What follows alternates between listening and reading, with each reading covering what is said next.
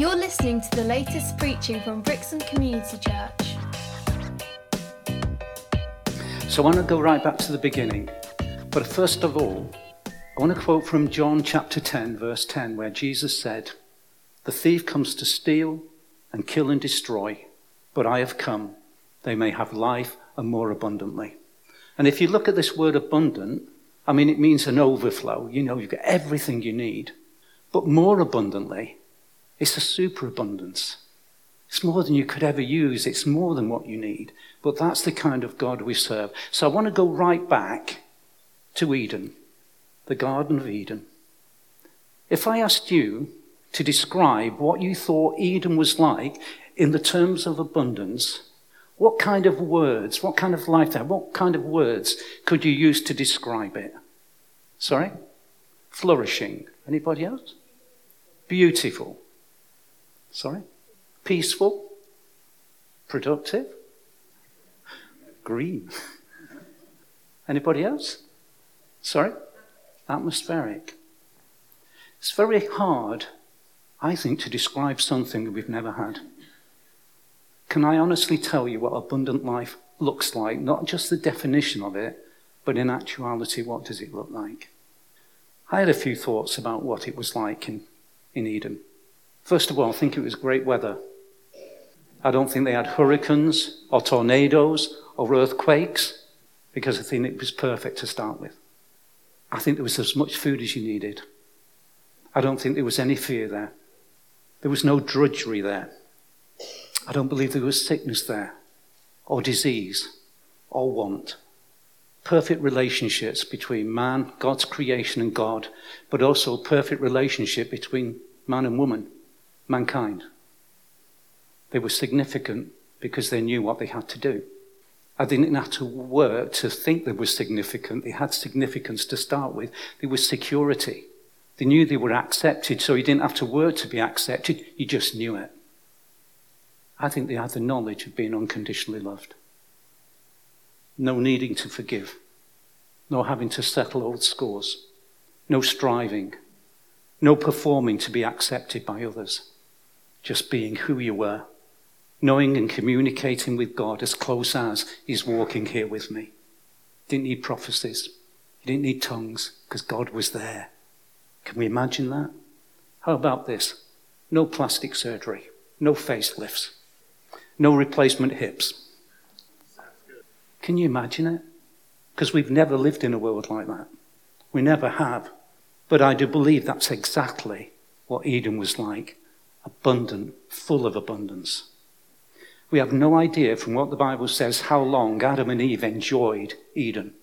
We don't know how long they were there. So I want to just read you the account from Eden. It's Genesis chapter 3, but this is from the Amplified Bible. And I know there's different, even Amplified Bibles, but I found this very helpful. Now the serpent was more crafty, subtle, skilled in deceit than any living creature of the field which the Lord God had made. And the serpent Satan, as we come to know him, said to the woman, Can it really be that God has said, You shall not eat from any tree of the garden? And the woman said to the serpent, We may eat fruit from the trees of the garden, except the fruit from the tree which is in the middle of the garden. God said, You shall not eat from it, nor touch it, otherwise you will die. But the serpent said to the woman, You certainly will not die, for God knows that on that day when you eat from the fruit, your eyes will be opened. And that is, you will have a greater awareness, and you will be like God, knowing the difference between good and evil. And when the woman saw that the tree was good for food, and that it was delightful to look at, and a tree to be desired in order to make one wise and insightful, she took some of its fruit and ate it. And she also gave some to her husband who was with her, and he ate. Then the eyes of the two of them were opened that is, their awareness increased, and they knew that they were naked, and they fastened fig leaves together and made themselves coverings. The first part of the story. But this one act of disobedience, this one act of disobedience, has been echoing through the corridors of time ever since, and it's affected billions of people. Billions. And it still continues today, unabated. And the first thing that happened was that Adam and Eve hid from one another. This wasn't just the physical nakedness, they were hiding from each other now, because now it was as if their whole lives and, and their hearts were laid bare and they become vulnerable.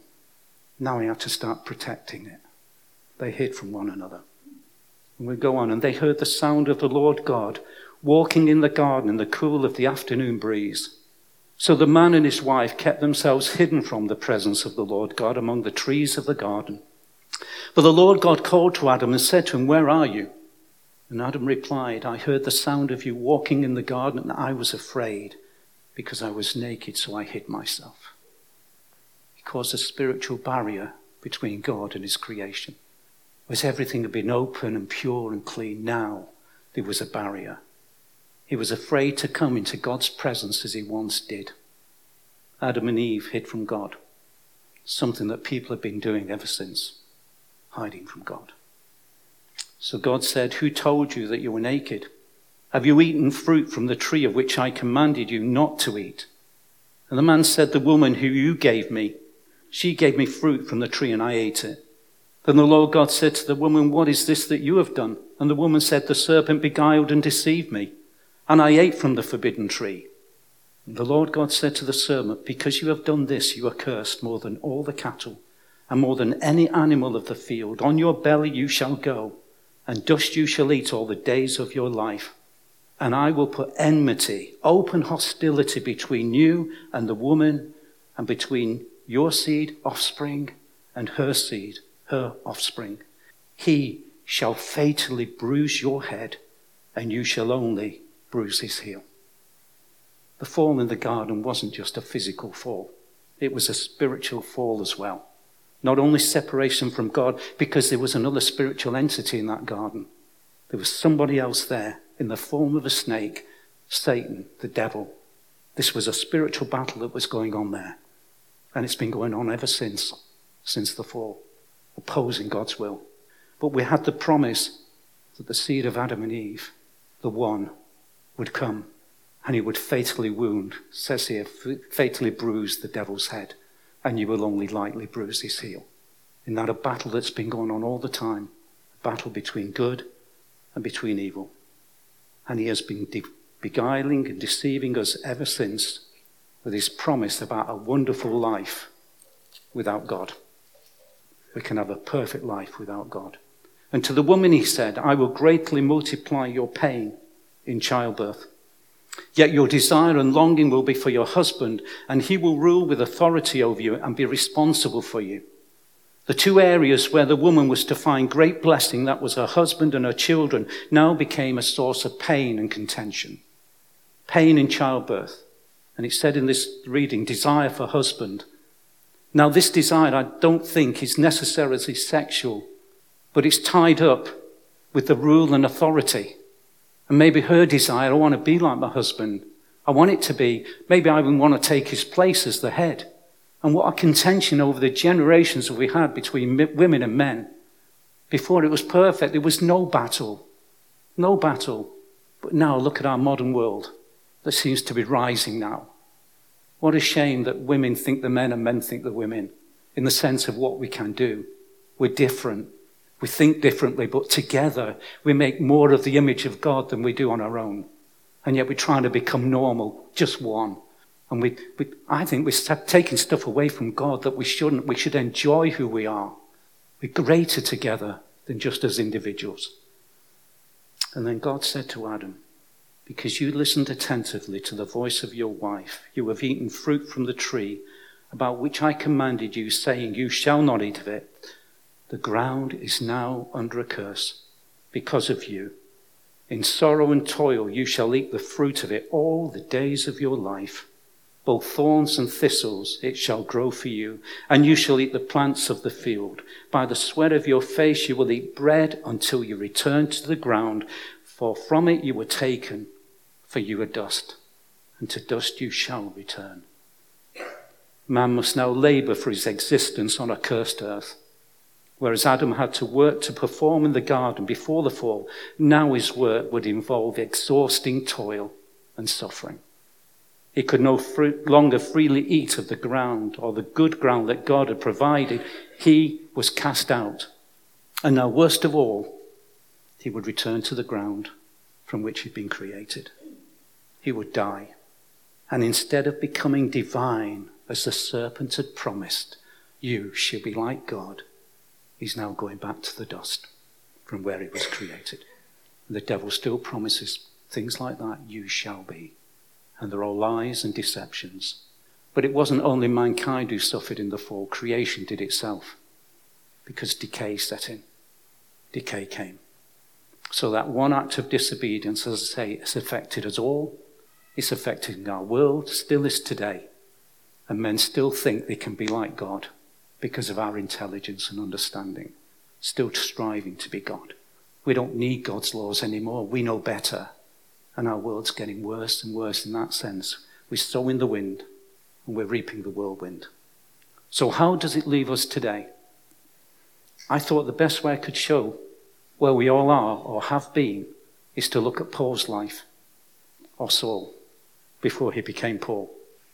I think when you read his letters to the various churches, you will see a history of his past and what he believed and what he thought and the change that had to take place in him. So before I go on, I'd like to give you some of Paul's credentials, and some of this is Paul's own words. Others I've taken from other little bits of the Bible. So first of all, Paul was a Pharisee. You could say he was a Pharisee of Pharisees. He was born or brought up in Jerusalem. He studied under one of the most famous rabbis there was at that time, a man called Gamaliel. And it was kind of, well, I studied, you know, I went to Oxford or I went to Cambridge. You know, it can be thought of being the better colleges.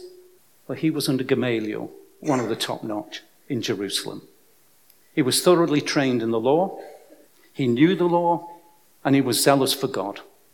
He passionately persecuted the followers of the way, this new religion that had come through a man called Christ, and he pursued them in his own words to their death.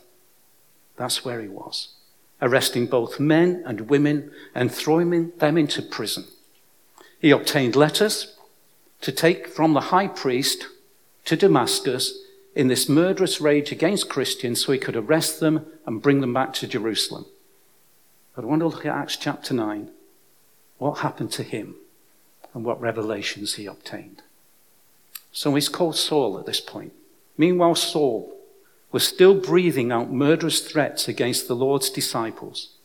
He went to the high priest and asked him for letters to the synagogues in Damascus, so that if he found any there who belonged to the way, whether men or women, he might take them as prisoners to Jerusalem.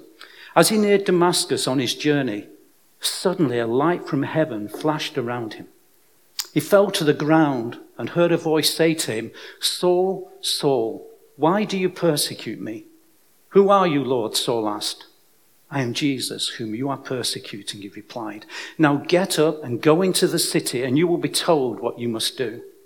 The men traveling with Saul stood there speechless.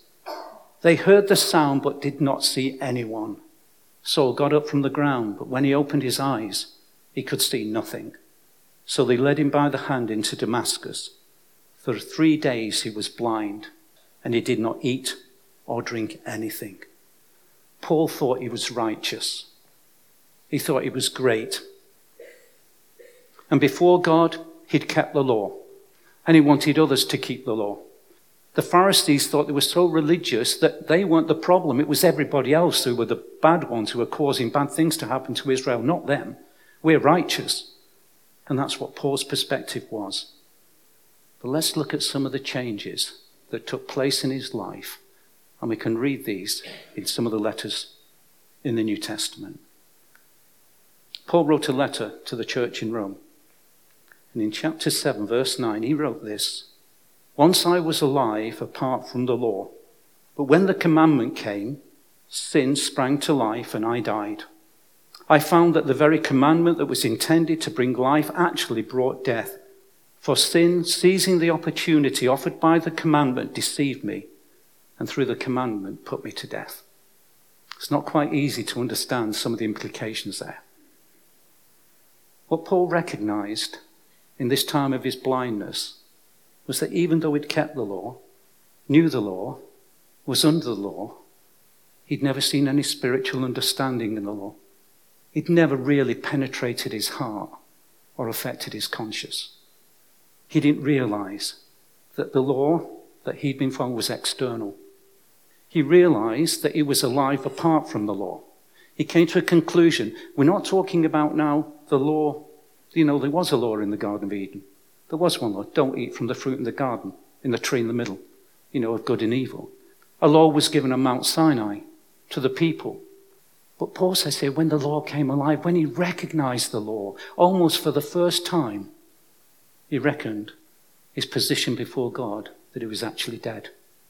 He thought he was alive, but actually, spiritually, he was dead. And he says in Romans 7, verse 14, we know that the law is spiritual, but I am unspiritual, sold as a slave to sin. He did not understand the spiritual because, in a sense, because of what happened in Eden, there was still this spiritual disconnect with God. And it was all outside stuff that had to be done sacrifice of animals for sin. There was no spiritual understanding of what had to happen. And so the first thing he recognizes is he's dead. Then he wrote to the Ephesians, chapter 2, and we're included in this, as was Paul. This was what he realized was his condition. As for you, you were dead in your transgressions and sin, in which you used to live when you followed the ways of this world and of the ruler of the kingdom of the air, the Spirit who is now at work in those who are disobedient. All of us lived among them at one time, gratifying the cravings of our flesh, following its desires and thoughts. Like the rest, we were by nature deserving of wrath. What he's saying, we had this old nature, and all we could ever expect from God was wrath, anger. We were all dead. You thought you were so much alive, but you were dead in your sins and transgressions. And sadly, that's where a lot of us are today, but we don't recognize it. There might even be some in here who do not realize that's where we are. But Paul could just tell us he was dead, just like we all were before Jesus. He actually thought he was alive, because in his mind he kept the law, but he realized that he was actually dead in his transgressions. He was spiritually dead. So, why did he get it so wrong? Why? He said something in 2 Corinthians chapter 4 verse 4. The God of this age has blinded the minds of unbelievers so they cannot see the light of the gospel that displays the glory of Christ who is the image of God. He recognized he'd been spiritually blind. How many people in our world today do not believe in Jesus?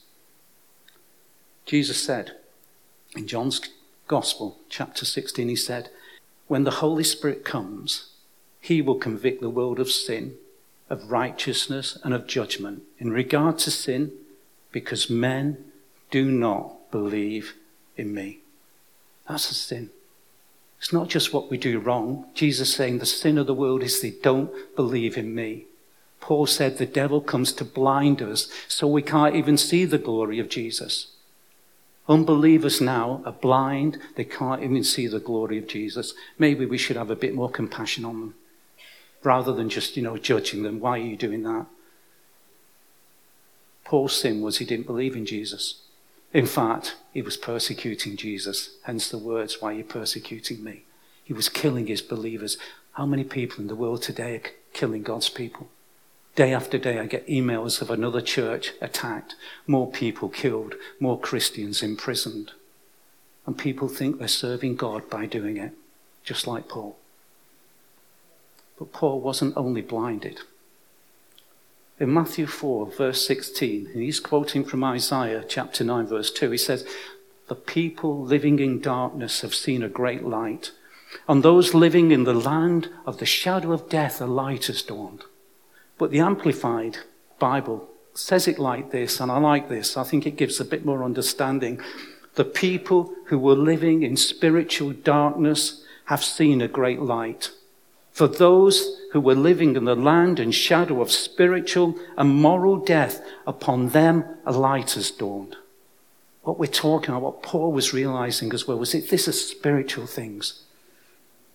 Saul on the road to Damascus, He saw a great light, brighter than the sun, he describes it, a light that's not of this world. You read his accounts of the light he saw. Not a spirit, physical light, but a spiritual light, because the other men with him didn't see it. Only Paul saw it. God blinded Paul so that he could see. That's strange. This glorious spiritual light blinded him so at least he could then see. Paul realized that in those three days, at some point, this encounter with Jesus, Saul died and Paul was born. I believe he had the new birth experience where now he was spiritually alive, whereas before he was dead. And he talks a lot about that, about being born again. Without Jesus, that's our position. Without Jesus, we're dead. We're lost. We have no hope. And we carry on living as if I've got it all together. We carry on living as if I'm in control of everything and I've got all the answers. And we can do whatever we like now. And you can see the rise that's happening of wickedness, where truly in our days evil is being called good and good is being called evil. You can see what's happening. And people are not happier. People are more desperate today than ever because we're blind and we're dead in our transgressions and sins until we have that encounter with Jesus. And it was that encounter with Jesus that changed everything. People need a spiritual encounter. It's right, isn't it, to help the poor abroad, to send money and everything like that. And I've heard some people say, oh, all Christians want to do, they want to help, but they want to give them something more. It's that something more that makes a difference in life. We can feed the poor, but there'll be a lot more poor tomorrow you know, and they'll be hungry again. But what Jesus even said look, the poor's always give them something of life, show them something of me. Paul came to the place where he could say that all I attained before, all the notoriety, no matter how many educational qualifications I had, they were actually worthless. They mean nothing. Absolutely nothing compared to knowing Christ. It's all a waste compared to knowing Him. There's many people blinded by the devil. They can't see the glory of Jesus. That's why we pray for miracles, isn't it? Well, we're praying for these people who've got desperate situations in their life, and I know there's more. When John was, I know Helen at the back with her breathing. I know the doctors gave her a limited length of lifespan. But it brings glory to Jesus when we see these things happen. Jesus said, I have come that you might have life in all its abundance. I want to leave it there because next time, I don't know, it's about two, three weeks' time or something, I'm going to just talk about what has happened to us. Don't want anybody to feel depressed, but sometimes to acknowledge where we are gives us the greatest chance of moving forward. Don't just paper over the cracks and everything else. Just two minutes. The Hebridean revival, an amazing work of God, late 40s, early 50s. You might have heard this before, but it just fits in so well. They had this revival going on, they didn't know what to do with it, so they called a, a well known evangelist of the time called Duncan Campbell. And he came over for the first service on the island. And he said he preached a sermon. And he felt nothing. Didn't feel as if the people were inspired in any way whatsoever. And the service finished, and the people left, everybody disappointed. But he was left in the church with two sidesmen, as the Church of England called them. And as they walk into the door to go home, one of them suddenly starts shouting out, God, you can't fail us. God, it's your name that's at stake here, not ours, it's yours. You cannot let us down. You cannot fail us.